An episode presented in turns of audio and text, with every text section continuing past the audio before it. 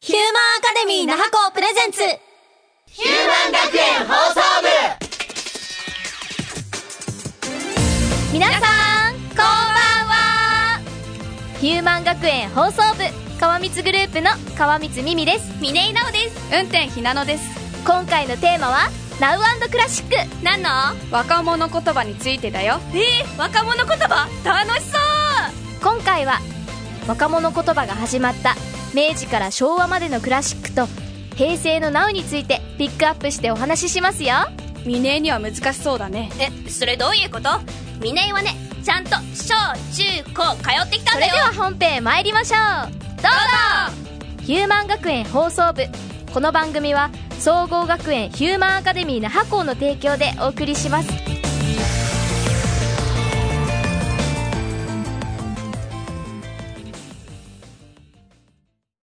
声優になりたアニメーターに憧れてゲームクリエイタイラストレーターって夢だったんですよなりたい自分にここでなるー総合学園ヒューマンアカデミー那覇校 H2 でゴーゴーならいこ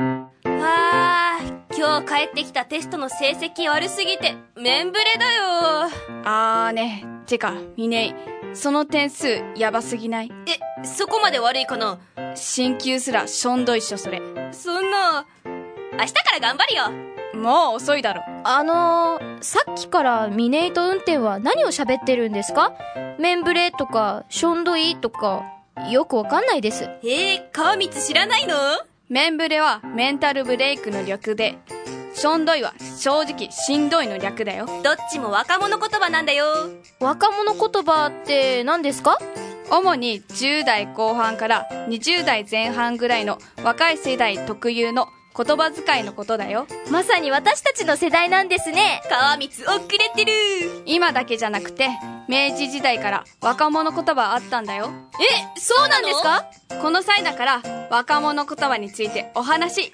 ーイ面白そうそうだな今回は Now クラシック明治から昭和をクラシックに平成を Now って考えていくよイエスさ明治からってことは若者言葉って明治から今も続いてるんですねうん1868年から始まった明治前期では旧制高等学校大学に在籍する男子学生は諸生言葉と呼ばれる特殊的な仲間言葉を使っていたんだ当時は高等教育機関に通える男子は限られたエリートだったから諸生言葉には自分たちのエリート意識と教養を誇張する意味合いがあったんだへえ例えばどんなの外来語をそのまま用いたり、漢語の君、僕、失敬や何々したまえなどが使われていたんだ。君や僕って昔から使われていたと思っていたけど明治時代からって意外と最近なんだね他の時代にも若者言葉ってあるんですか他には大正時代に遊ばせ言葉とか、ごきげんようごめん遊ばせどうしたんですかミネイそれが遊ばせ言葉。遊ばせを最後につけて女性が上品な響きを持たせた言葉だよ。あーびっくりしましたまたミネイがおかしくなったことまたってなんだ大丈夫。いつものことだから。こら失敬なことばかり言うんじゃないよ他にはないんですか有名なのはバブル時代の言葉だよね。ミネイバブルのことなら詳しいよほう。それでは話してみたまえ。見たまえ見たまえ川光使い方が違うよ何々したまえというのはね動きたまえとか喋りたまえって感じで動詞の後につけるんだよそ、そうだね。ミネイわかるからってそんなに強く言わないであげてよ。川光は初めて使うんだから。初めてなのにえー、うんごごめんじゃあバブルの若者言葉の説明するよ1980年代から90年代にかけてのバブルでは会話のノリを重視した言葉が流行っていたよバブルあれですかボディコンとかのまあそうだね。ボディコンは体のラインを強調された服のこと。女性の中で流行っていたみたい。そうそうそうそう OK バブリーあとアッシーメッシーみつぐくんとかも何ですかそれアッシーは足として送迎してくれる男の人。メッシーはご飯をおごってくれる男の人。みつぐくんはブランド物を買ってくれる男の人。バブル時代の男の人ってすごいですね。ちなみにこの頃は女性が社会的に活躍してきたから女性が強くなっていったんだよ。ああ、女性がすごいんですね。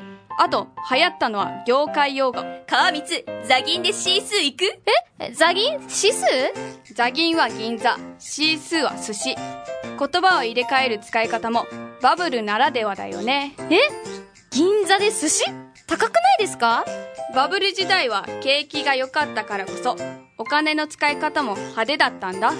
だから言葉にも勢いがあったってことが特徴かな。へえ、面白いですね。今でもバブル時代からあった死語とか今ならではのネット用語とか言葉の暗号化省略化されるのが若者言葉だよね若者言葉ってやばいよね。やばいですね。ちなみにそれも死語だねえ、やばいって死後なんですか普段使っている言葉にも知らず知らずのうちに若者言葉を使っているんだよねなんたって、ミネイたち、若者だからね。ちょっとわかんないですね。え時代によって若者言葉って変わっていくんですね。うんそれが若者言葉の特徴なんだもしかして、同じ言葉から変わっていった言葉ってあるんですかそれか、似てる言葉とか。そうだな。わかりやすいのは、バブル時代の言葉と、今の若者言葉かな。ミネイたちの親世代と、ミネイたち20代ぐらいの若者言葉だから、親しみやすいのかな。この二つの世代の中で比べていくと、例えば、MM。 MM? わかった。M&M、チョコでしょ。まんまちゃんか。チョコではありません。正解は、マジムカつく。はい、リピートアフターミー。マジムカつく MM の似たようなものが、おこ。現在では進化系になってるね。あ、あれか。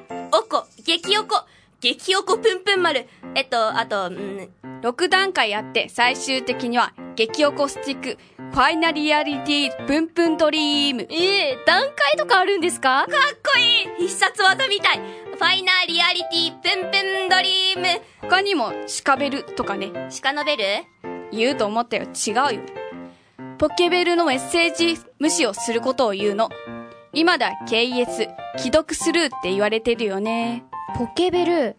今で言うメールや LINE みたいなものですかそうミネイはなんかないの詳しいんでしょへへミネイはねマブダチマブダチですかマブダチってのはねバブル時代に本当の友達で親友って意味で使われてたらしいよなんか素敵ですね。現在ではずっともが使われててずっと友達だよっていう意味ねミネイたちもずっともあ、はい。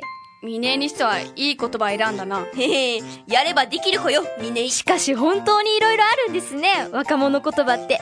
びっくりしました。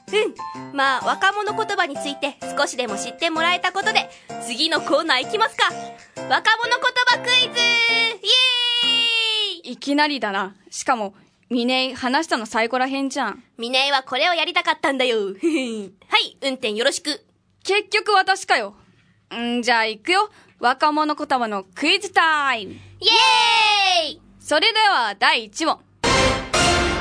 フロリダとはどういう意味でしょう ?1、アメリカのフロリダ。2、風呂に入るから会話から離脱する。3、普通ロリだろ。おー、これは簡単ですね。えに、 川光すごいね。へへ、川光ですからね。ミネイだってミネイだって分かってたしそれでは第2問。ここから難しくなっていくよ。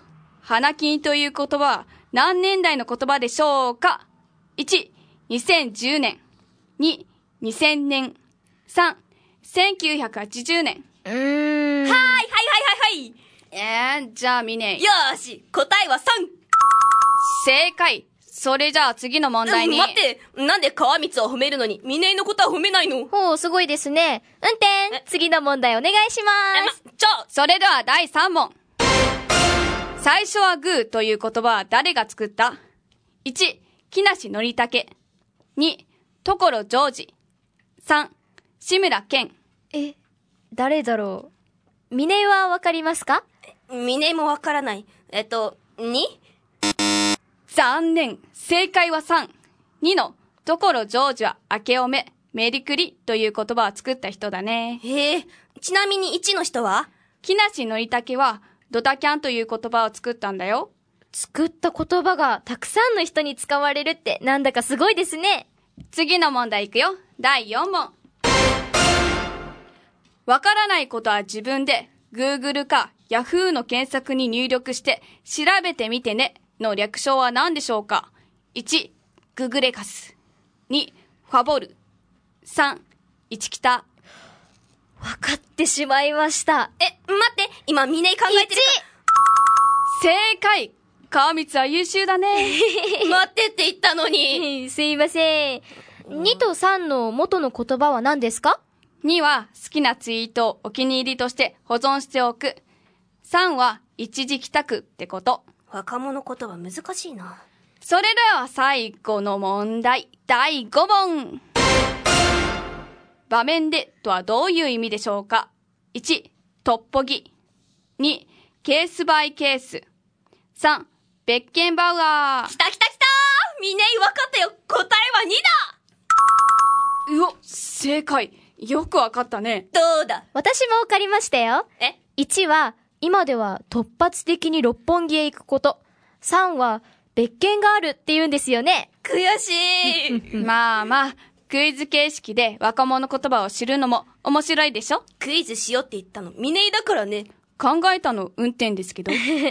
若者言葉って使わない人にとっては未知の言葉たちなので、なんだかお楽しかったです。若者言葉は今も変わり続けているんだよ。近代化していく日本社会が自由になるために追い求めた中の一つが若者言葉なんだ。若者言葉って楽しく使っていたけど、なんか深いんだね。ミネイ、ちゃんとわかってるお分かってるよ一応明治時代から平成の現在までに時代の背景によって若者言葉も変化してきたんですね。若者言葉が新しく作られている中で捨てられていく言葉もあるんだよ。あ、そっか。使われなくなった言葉もたくさんあるね。今まで何気なく使っていたけど、言葉って大切なんだね。元は自由を追い求めてきた言葉が若者言葉。それが今では普通になってしまっていますが、日々一生懸命生きるように言葉も一生懸命生きています。だからこそ今生きている言葉を大切にしましょうね。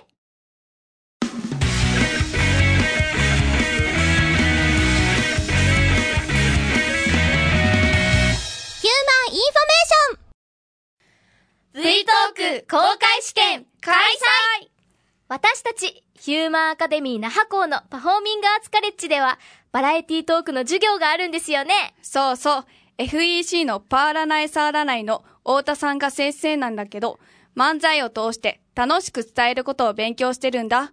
やってみると、お笑い芸人さんってすごいなーって思うよ。人を笑わせるのって難しいんだよね。で、試験なんだけど、なんと、公開試験これまでやってきたこと、皆さんに見てもらおうってことです。はあ、緊張する。 V トーク公開試験。2017年1月24日火曜日、午後7時開演。会場はバンターハウス。沖江通りのちょうど真ん中くらいにあるよ。チケット、前売り1000円。当日は1500円。ワンドリンク付きだよ。お問い合わせは、0120-55-7815。0120-55-7815。